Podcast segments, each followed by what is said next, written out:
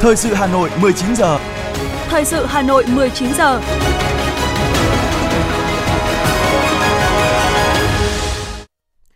Kính chào quý vị và các bạn. Bây giờ là chương trình thời sự của Đài Phát thanh Truyền hình Hà Nội. Chương trình tối nay, thứ năm ngày 8 tháng 6 có những nội dung chính sau đây. Quốc hội hoàn thành tốt đẹp phiên chất vấn và trả lời chất vấn tại kỳ họp thứ 5. Hà Nội chuẩn bị mọi điều kiện tốt nhất cho kỳ thi tuyển sinh lớp 10. Người dân Hoài Đức gặp khó khăn trong sinh hoạt vì cắt điện luân phiên. Phần tin thế giới có những sự kiện nổi bật tấn công bằng dao tại Pháp, nhiều trẻ em bị thương. Mỹ, New York và nhiều thành phố cảnh báo ô nhiễm và sau đây là nội dung chi tiết. Sau 2,5 ngày làm việc rất khẩn trương, sôi nổi, tập trung trí tuệ và trách nhiệm cao, Quốc hội đã hoàn thành tốt đẹp phiên chất vấn và trả lời chất vấn tại kỳ họp thứ 5. Phát biểu bế mạc, Chủ tịch Quốc hội Vương Đình Huệ cho biết đã có 454 lượt đại biểu đăng ký chất vấn, 112 lượt đại biểu thực hiện quyền chất vấn, 49 lượt đại biểu thực hiện quyền tranh luận, nâng tổng số đại biểu tham gia chất vấn trong 2 năm đầu nhiệm kỳ Quốc hội khóa 15 lên con số 831. Chủ tịch Quốc hội đánh giá các nội dung câu hỏi và trả lời đều ngắn gọn, cụ thể, rõ ràng, ít có sự trùng lặp, có đối thoại thẳng thắn, mang tính xây dựng.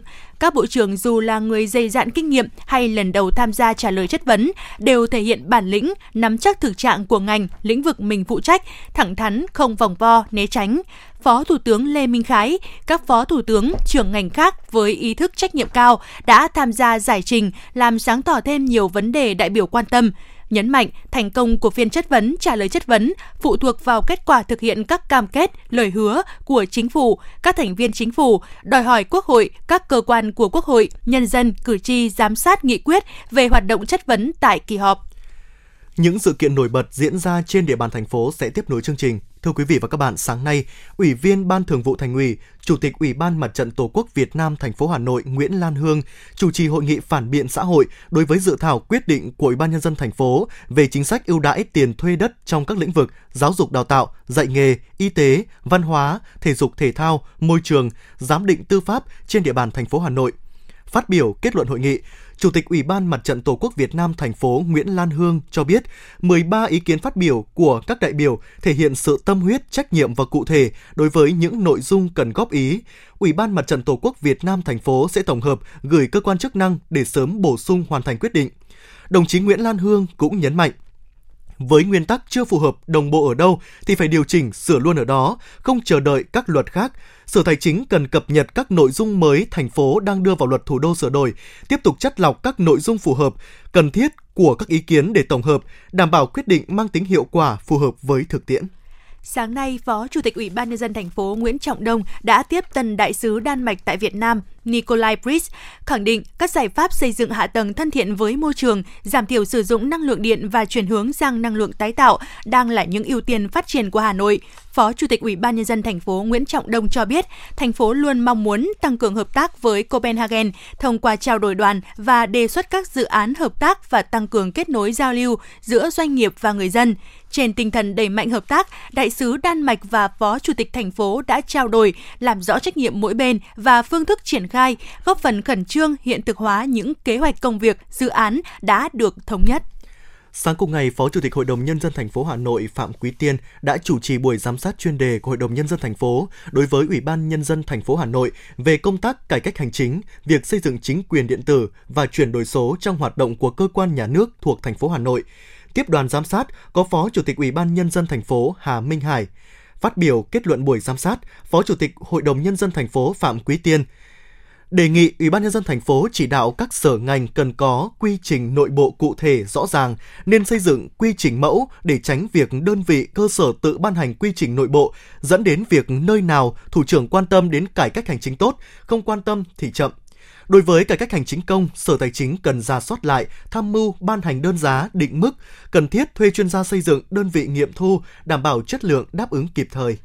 Cùng ngày, Phó Chủ tịch Ủy ban nhân dân thành phố Hà Nội Nguyễn Mạnh Quyền đã làm việc với đoàn công tác của Bộ Kế hoạch và Đầu tư về tình hình thu hút và quản lý vốn đầu tư nước ngoài trên địa bàn.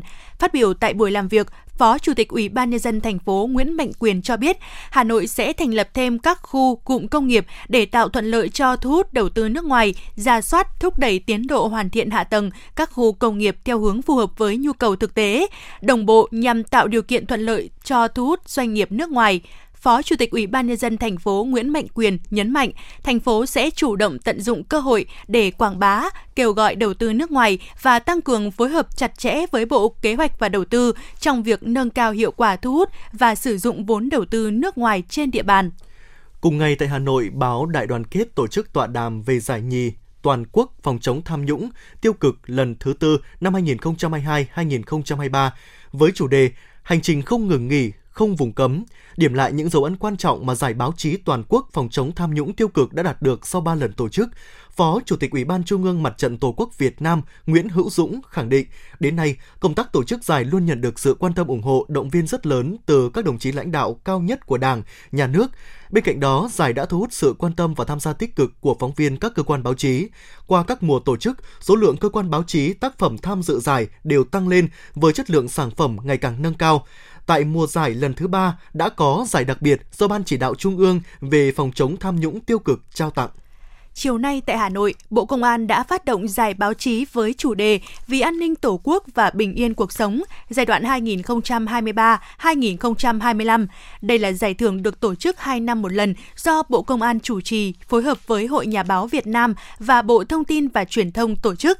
Giải thưởng mang ý nghĩa đẩy mạnh công tác tuyên truyền về các mặt hoạt động và những đóng góp quan trọng của lực lượng công an nhân dân trong cuộc đấu tranh phòng chống tội phạm, bảo vệ an ninh quốc gia, giữ gìn trật tự an toàn xã hội Ban tổ chức nhận tác phẩm tham dự từ hôm nay đến hết ngày 30 tháng 4 năm 2025. Dự kiến lễ tổng kết và trao giải sẽ được tổ chức vào dịp kỷ niệm 100 năm Ngày Báo chí Cách mạng Việt Nam và 80 năm Ngày truyền thống lực lượng công an nhân dân.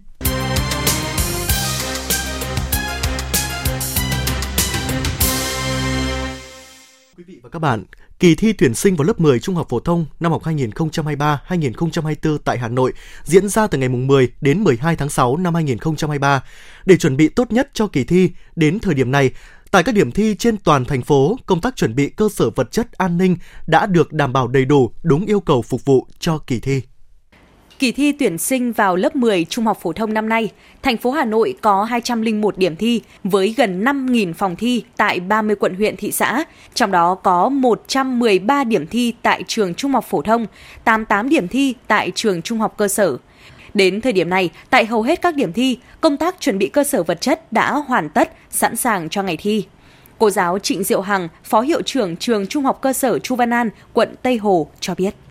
Chúng tôi có 28 phòng thi ờ, với ngày thi thường và 27 phòng thi cho ngày thi chuyên thì chúng tôi đã đảm bảo đầy đủ các cái cơ sở vật chất ờ, theo yêu cầu của quy định để cho đảm bảo các con có được một cái trạng thái tinh thần và sức khỏe tốt nhất để có thể phát huy được tối đa năng lực của mình. Cũng đã chuẩn bị kỹ lưỡng cho kỳ thi vào lớp 10, ông Lê Đức Thuận, trưởng phòng giáo dục quận Ba Đình cho biết, tại quận có 7 điểm thi với 160 phòng thi, thí sinh đăng ký dự thi là gần 3.700 em. Các điểm thi đều đáp ứng các điều kiện về an ninh, an toàn phục vụ kỳ thi. Trong bối cảnh thời tiết nắng nóng, nguồn điện khó khăn, các đơn vị đều đã có phương án dự phòng. Tại tất cả các điểm thi đều có máy phát điện và xây dựng kịch bản ứng phó với các tình huống bất ngờ như mưa to, úng ngập, mất điện, nắng nóng gai gắt hoặc các trường hợp thí sinh có sức khỏe bất thường trong thời gian làm bài. Ban chỉ đạo thì cũng đã phân công các lực lượng, các phòng ngành liên quan để xây dựng kế hoạch cũng như là phương án ứng phó với tất cả những cái điều kiện liên quan đến à, điện lực, an ninh rồi thì à, các vấn đề về thiên tai, bão lũ để đảm bảo kỳ thi diễn ra một cách an toàn, nghiêm túc ờ, theo đúng quy định trên à, địa bàn quận Ba Đình. Chúng tôi cũng tổ chức các cái điểm chờ để cho phụ huynh và những người thân đưa con đến các cái điểm thi một cách có cái điểm nghỉ một cách an toàn cũng như là đảm bảo cái văn minh liên quan đến cái công tác phối hợp tổ chức kỳ thi là một trong các điểm thi có số lượng thí sinh dự thi đông, trường Trung học phổ thông Phan Đình Phùng, quận Ba Đình đã chuẩn bị 25 phòng thi, 2 phòng dự phòng. Bà Nguyễn Thị Nhâm Huyền, hiệu trưởng nhà trường cho biết, nhà trường đã giả soát kỹ và bảo đảm các điều kiện tổ chức kỳ thi an toàn, nghiêm túc vào đội ngũ thanh niên tình nguyện phải có tuyển chọn, tập huấn từ cái cách đón học sinh, từ những cách mà chỉ bảo các em đến lên lớp phòng thi và cách đón, cách chờ như thế nào ngoài cổng vào, không để những tình trạng học sinh mà có thể là dàn hàng ngang ra được tạo động lực cho các em học sinh. Thí sinh thi vào 10 động lực là yêu trường, yêu lớp và có cái cái tinh thần thi đạt kết quả tốt nhất. Hà Nội đã điều động gần 20.000 giáo viên của các trường trung học cơ sở, trung học phổ thông và trung tâm giáo dục nghề nghiệp, giáo dục thường xuyên làm nhiệm vụ coi thi. 100% giáo viên coi thi đã được tập huấn quy chế thi. Các địa điểm thi đều tăng cường đảm bảo an ninh, đảm bảo về cơ sở vật chất cho các phòng thi. Sở Giáo dục và Đào tạo Hà Nội cũng lưu ý các đơn vị về công tác hậu cần để đảm bảo điều kiện về sức khỏe và ăn ở, đi lại cho đội ngũ cán bộ làm công tác coi thi tại các điểm thi. Bên cạnh đó, Sở cũng yêu cầu các điểm thi phải thực hiện nghiêm túc sự phối hợp với công an các địa phương trong công tác đảm bảo an ninh trật tự ở cả vòng trong và vòng ngoài trường thi. Ông Trần Thế Cương, Giám đốc Sở Giáo dục và Đào tạo Hà Nội cho biết. Và chúng tôi sẽ quyết tâm là làm rất là nghiêm túc, rất là uh, chi tiết, cụ thể và chắc chắn là cái việc mà không có cái hiện tượng là điểm thi ở các cái huyện ngoại thành sẽ dễ dãi hơn so với các nội thành mà nội thành ngoại thành trên địa bàn thành phố Hà Nội là như nhau. Mặc dù đây là kỳ thi địa phương, song có quy mô lớn, cạnh tranh cao nên nhận được nhiều sự quan tâm của người dân thủ đô với mục tiêu tổ chức thi nghiêm túc để nâng cao chất lượng đầu vào tại các trường trung học phổ thông công lập, cũng là để đánh giá kết quả dạy học ở các trường trung học cơ sở. Ngành giáo dục đào tạo Hà Nội đã quán triệt tới từng thành viên về trách nhiệm cá nhân khi làm nhiệm vụ trong kỳ thi, góp phần tạo nên chất lượng giáo dục của toàn ngành, đồng thời tạo mọi điều kiện tốt nhất cho thí sinh tham dự kỳ thi. Thưa quý vị, hàng năm bên cạnh kỳ thi Trung học phổ thông quốc gia là áp lực đối với mỗi thế hệ học sinh lớp 12, thì kỳ thi tuyển sinh lớp 10 chính là nỗi băn khoăn rất lớn của các bậc phụ huynh học sinh và cả nhà trường đối với con em của mình. Bởi có thể nói, đây là cuộc chiến đầu tiên đánh dấu sự trưởng thành của một học sinh tại một kỳ thi sẽ quyết định 3 năm trung học phổ thông của các em sẽ đi về đâu.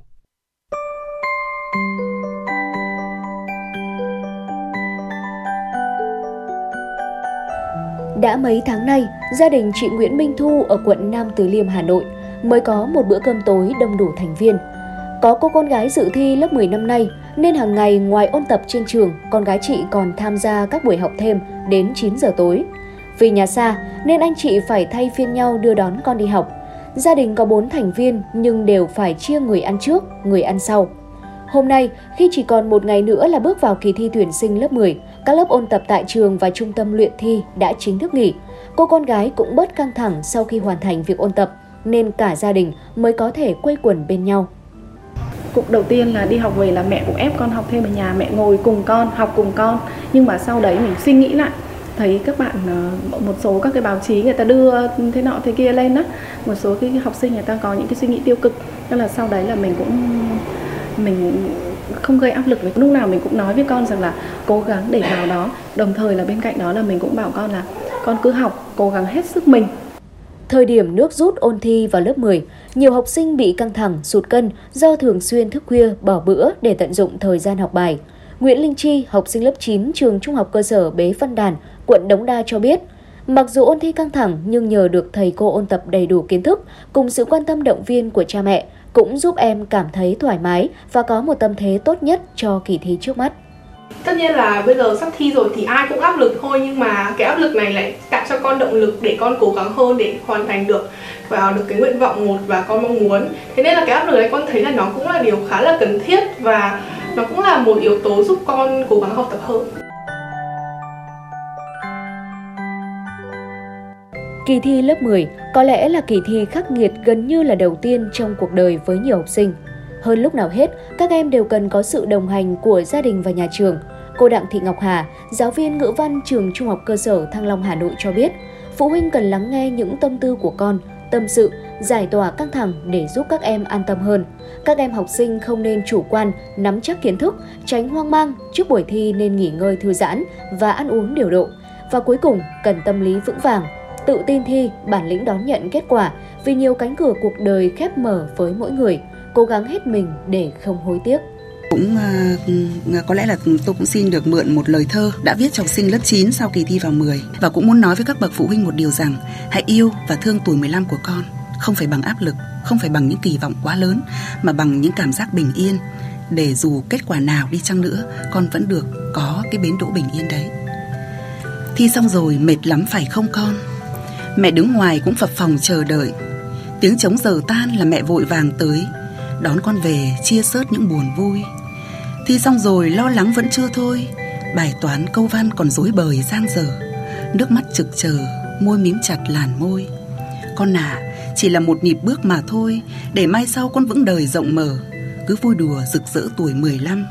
Một lần học thấm vinh quang từ thất bại, đã đi rồi nếu có quay nhìn lại cũng chỉ để thấy mình phải mạnh mẽ hơn. Và một điều mẹ muốn con đừng quên, khoảng trời bình yên, nhà mình luôn mở cửa, đón con về, mặc trời gió, trời mưa.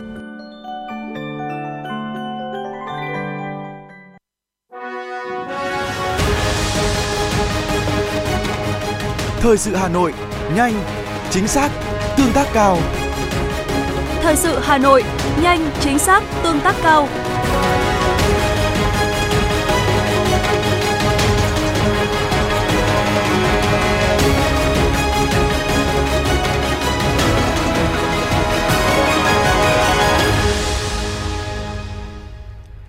Chương trình thời sự xin được tiếp tục với những thông tin kinh tế. Thưa quý vị và các bạn, hôm nay tại Hà Nội, triển lãm quốc tế về máy móc thiết bị công nghiệp ngành nhựa, cao su, in ấn và bao bì 2023 chính thức được khai mạc.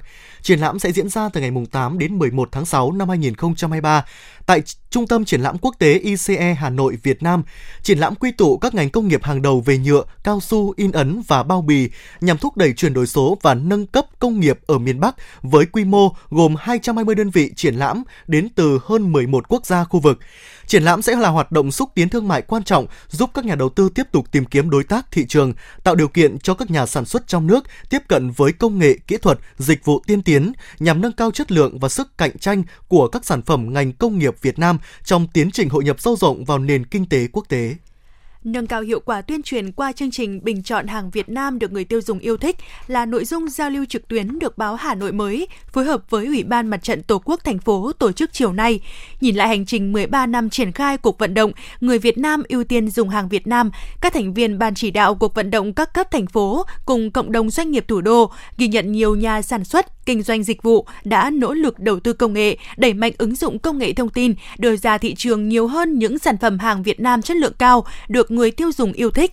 Nhiều ý kiến đề nghị cần quan tâm tăng cường năng lực ban chỉ đạo cấp xã, đa dạng phương thức tuyên truyền, đổi mới tiêu chí sản phẩm dịch vụ tham gia bình chọn để thu hút người dân bình chọn, đánh giá một cách thực chất nhất. Bên cạnh đó, quan tâm triển khai các chính sách hỗ trợ doanh nghiệp áp dụng các tiêu chuẩn kỹ thuật, nâng cao chất lượng hàng hóa. Thưa quý vị, ghi nhận sáng nay hầu hết các hồ thủy điện lớn ở phía Bắc đã về mức nước chết, chỉ có hồ thủy điện Hòa Bình còn nước. Báo cáo của Bộ Công Thương cho biết tình hình nắng nóng gay gắt và tác động của hiện tượng El Nino diễn ra tại nhiều địa phương trên cả nước làm tăng nhu cầu điện sinh hoạt của nhân dân, kết hợp với tình trạng nước về các hồ thủy điện rất thấp đã gây ảnh hưởng rất lớn đến việc cung ứng điện trong mùa khô năm 2023. Tình hình thủy điện phía Bắc ghi nhận cho thấy hầu hết các hồ thủy điện lớn đã về mức nước chết. Như vậy hiện nay, công suất khả dụng của thủy điện là hơn 3.100 MW, chỉ đạt hơn 23% công suất lắp. Dự kiến tháng 6 này và các tháng tiếp theo, phụ tải tiếp tục tăng cao hơn từ 50 đến 70 triệu kWh mỗi ngày so với hiện tại. Công suất cực đại tăng sấp xỉ 5% so với cùng kỳ. Thưa quý vị và các bạn, trên địa bàn Hà Nội, tình trạng cắt điện luân phiên đã diễn ra trong gần một tháng qua. Lịch cắt điện luân phiên sẽ được đăng tải trên các phương tiện thông tin đại chúng hoặc được các nhân viên điện lực phát loa thông báo trực tiếp tới người dân. Trên địa bàn huyện Hoài Đức, thay vì cắt điện thành 6 đợt một ngày như đã được thông báo, người dân Hoài Đức phải chịu cảnh mất điện một đợt kéo dài cả ngày, ghi nhận của nhóm phóng viên thời sự. Mất nhiều, liên tầng mất, liên tầng mất À, mất thì sẽ hay rơi vào khoảng thời gian nào trong ngày ạ? Tối, nửa đêm 11 giờ, tầm 11 giờ. Có lại 3 giờ sáng có. À, cái việc mất điện như thế này thì ảnh hưởng như thế nào đến cái cuộc sống sinh hoạt của người mọi người đây ạ? Mất ngủ, vẫn là trẻ con, các bà già, sức khỏe. ngủ được à, trong trong ngày hôm nay thì khu mình đã mất điện bao nhiêu lần rồi? Từ 10 giờ cho đến giờ chưa có. Cái việc uh, tình trạng cắt điện này đã xảy ra lâu ở trong khu nhà mình chưa? Đây vài tháng này, hai tháng này, hơn tháng này thì mình Không chỉ có nhà bà Dung, nhiều hộ gia đình cũng tỏ ra rất bức xúc trước tình trạng cắt điện kéo dài như thế này. Ở đây thì thường xuyên. Đây ngày từ hôm nay từ lúc uh, bắt đầu từ 7 giờ, 8 9 giờ mà giờ đến mấy giờ chưa thì có. Rồi ôi, đương gần giờ trưa thì đã mất điện thì không nấu ăn được rồi nóng bức như thế này mà không có điện thì khổ kinh khủng đây là may nhà cô nó có cái phát điện chứ nhiều nhà đây này không có. Huyện Hoài Đức là một trong những khu vực ngoại thành chịu ảnh hưởng nhiều nhất bởi tình trạng thiếu điện. Không quạt, không ánh sáng điện, Dù là giữa ban ngày nhưng các cửa hàng luôn trong tình trạng tối đen và không một bóng người. Nhiều chủ hộ kinh doanh gặp khó khăn khi phải sống trong hoàn cảnh bị tạm ngừng cung cấp điện. Anh Nguyễn Huy Công, huyện Hoài Đức chia sẻ. Tin thì báo thì ờ, đến người dân thì báo là, là cắt chỉ một hai tiếng thôi nhưng mà đến giờ là nó cắt đến 7 8 tiếng rồi. Tại thôn Yên Lũng, xã An Khánh, huyện Hoài Đức, tình trạng mất điện đã kéo dài gần một tháng qua, khiến cho nhiều hộ gia đình cảm thấy bức xúc. Ông Phú, xã Yên Lũng bày tỏ. Nói chung là, là, là cái mất điện thì nó bức xúc lắm. Mất điện là không có cái ăn. Đi mua bún cũng không có mà mua. Nó khổ lắm. Các cháu nhỏ là quấy đèo. Tôi à, ba bốn đêm ở trong nàng mất điện tôi không ngủ được tí nào. Mỗi nóng không thể ngủ nổi cả đêm. Thế nếu ví dụ tuổi chúng tôi ốm ốm đau là khổ. Hay là các cháu nhỏ ngồi quạt cho các cháu khổ lắm. Nắng nóng gay gắt cùng với tình trạng mất điện kéo dài trong nhiều ngày và nhiều giờ không chỉ ảnh hưởng đến sinh hoạt mà còn ảnh hưởng trực tiếp đến sức khỏe của người dân, đặc biệt là người già và trẻ nhỏ khi các em đang trong kỳ nghỉ hè của mình. Chị Duyên 27 tuổi. Thời tiết nắng nóng thế này mà mất điện trong tình trạng như này thì, thì nói chung là tất cả mọi người đều đều không thể chịu được. Sự là ừ, khổ thân cho trẻ nhỏ và người già, ảnh hưởng đến sức khỏe là điều đầu tiên vì ờ, không có điện để sử dụng quạt làm cho mọi người rất là mệt mỏi. Ôi từ sáng đến giờ đã có đâu. Mà một tháng nay là mất suốt Mất suốt một gần một tháng nay mà cứ lắng 39-40 độ Ngày nào cũng mất Hầu như ngày nào cũng mất.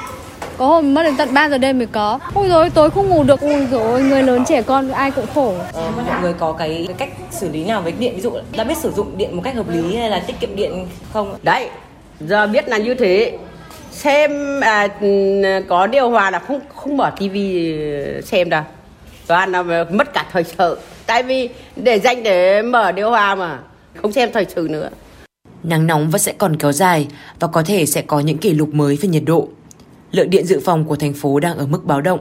Việc không sản xuất kịp điện sẽ khiến cho tình trạng cắt điện luân phiên sẽ còn tiếp tục. Người dân cần hạn chế sử dụng điện vào các giờ cao điểm từ 11 giờ 30 đến 14 giờ 30 và từ 20 giờ đến 22 giờ, cũng như tắt các thiết bị điện không cần thiết trong nhà để tiết kiệm điện trong mùa hè năm nay.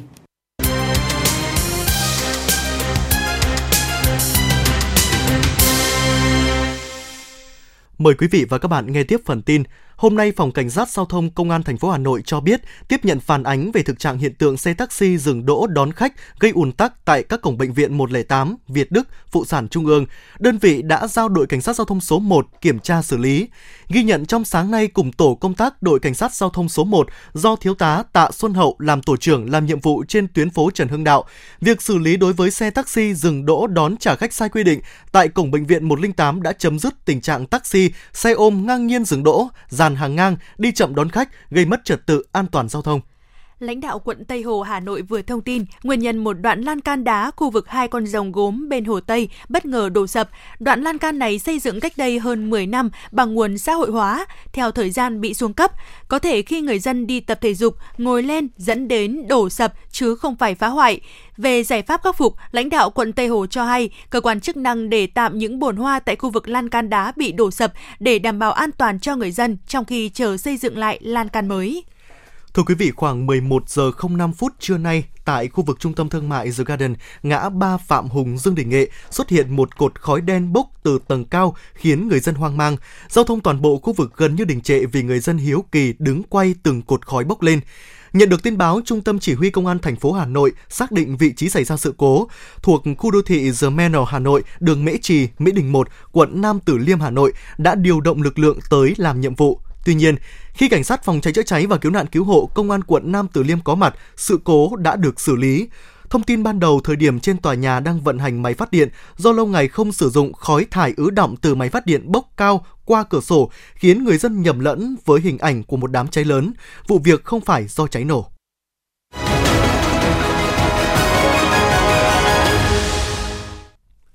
Quý vị và các bạn đang nghe chương trình thời sự của Đài Phát thanh Truyền hình Hà Nội. Phần tin thế giới sẽ tiếp nối chương trình.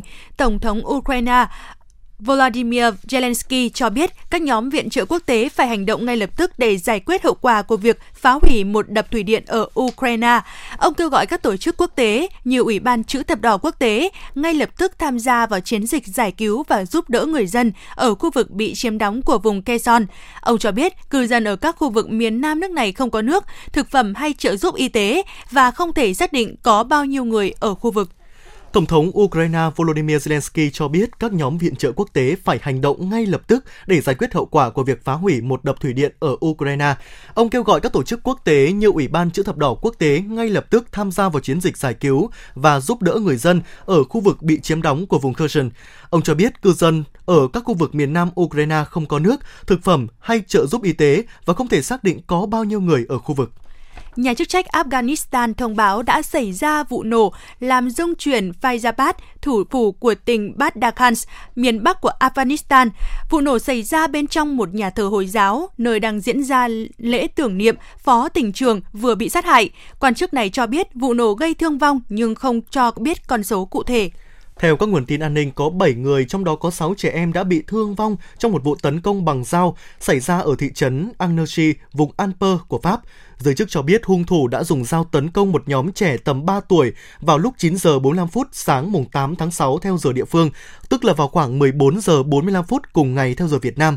Khu vực xảy ra vụ tấn công là một công viên gần hồ nước của thị trấn. Bộ trưởng Nội vụ Pháp cho biết các lực lượng an ninh đã bắt giữ nghi phạm hàng trăm tình nguyện viên và nhân viên chính phủ đã nhặt rác trên bờ biển ở vịnh Manila để đánh dấu Ngày Đại dương Thế giới mùng 8 tháng 6. Chỉ trong vòng 2 giờ, các tình nguyện viên đã nhặt được gần 200 bao tải rác thải dọc theo dòng sông Pasig của thành phố thủ đô, một trong những con sông ô nhiễm nhất thế giới, đóng góp tới 6% lượng rác thải nhựa đại dương trên thế giới. Hơn 10 tiểu bang của Mỹ đã đặt trong tình trạng cảnh báo về chất lượng không khí khi khói từ hàng trăm đám cháy rừng đang bùng cháy ở miền đông Canada bay về phía nam, tạo ra một màu xám xịt trên bầu trời của New York và các thành phố lớn khác. Cơ quan y tế 15 bang từ Vermont cho đến Nam Carolina cũng như Ohio và Kansas ở Trung Tây cảnh báo rằng các chất bụi mịn trong khí quyển có thể vượt quá mức cho phép đối với sức khỏe và gây khó thở cho hàng triệu người.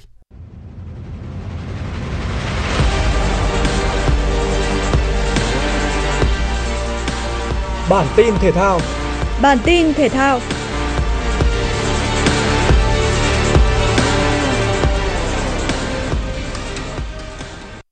Fiorentina chạm trán với West Ham tại chung kết Europa Conference League 2022-2023.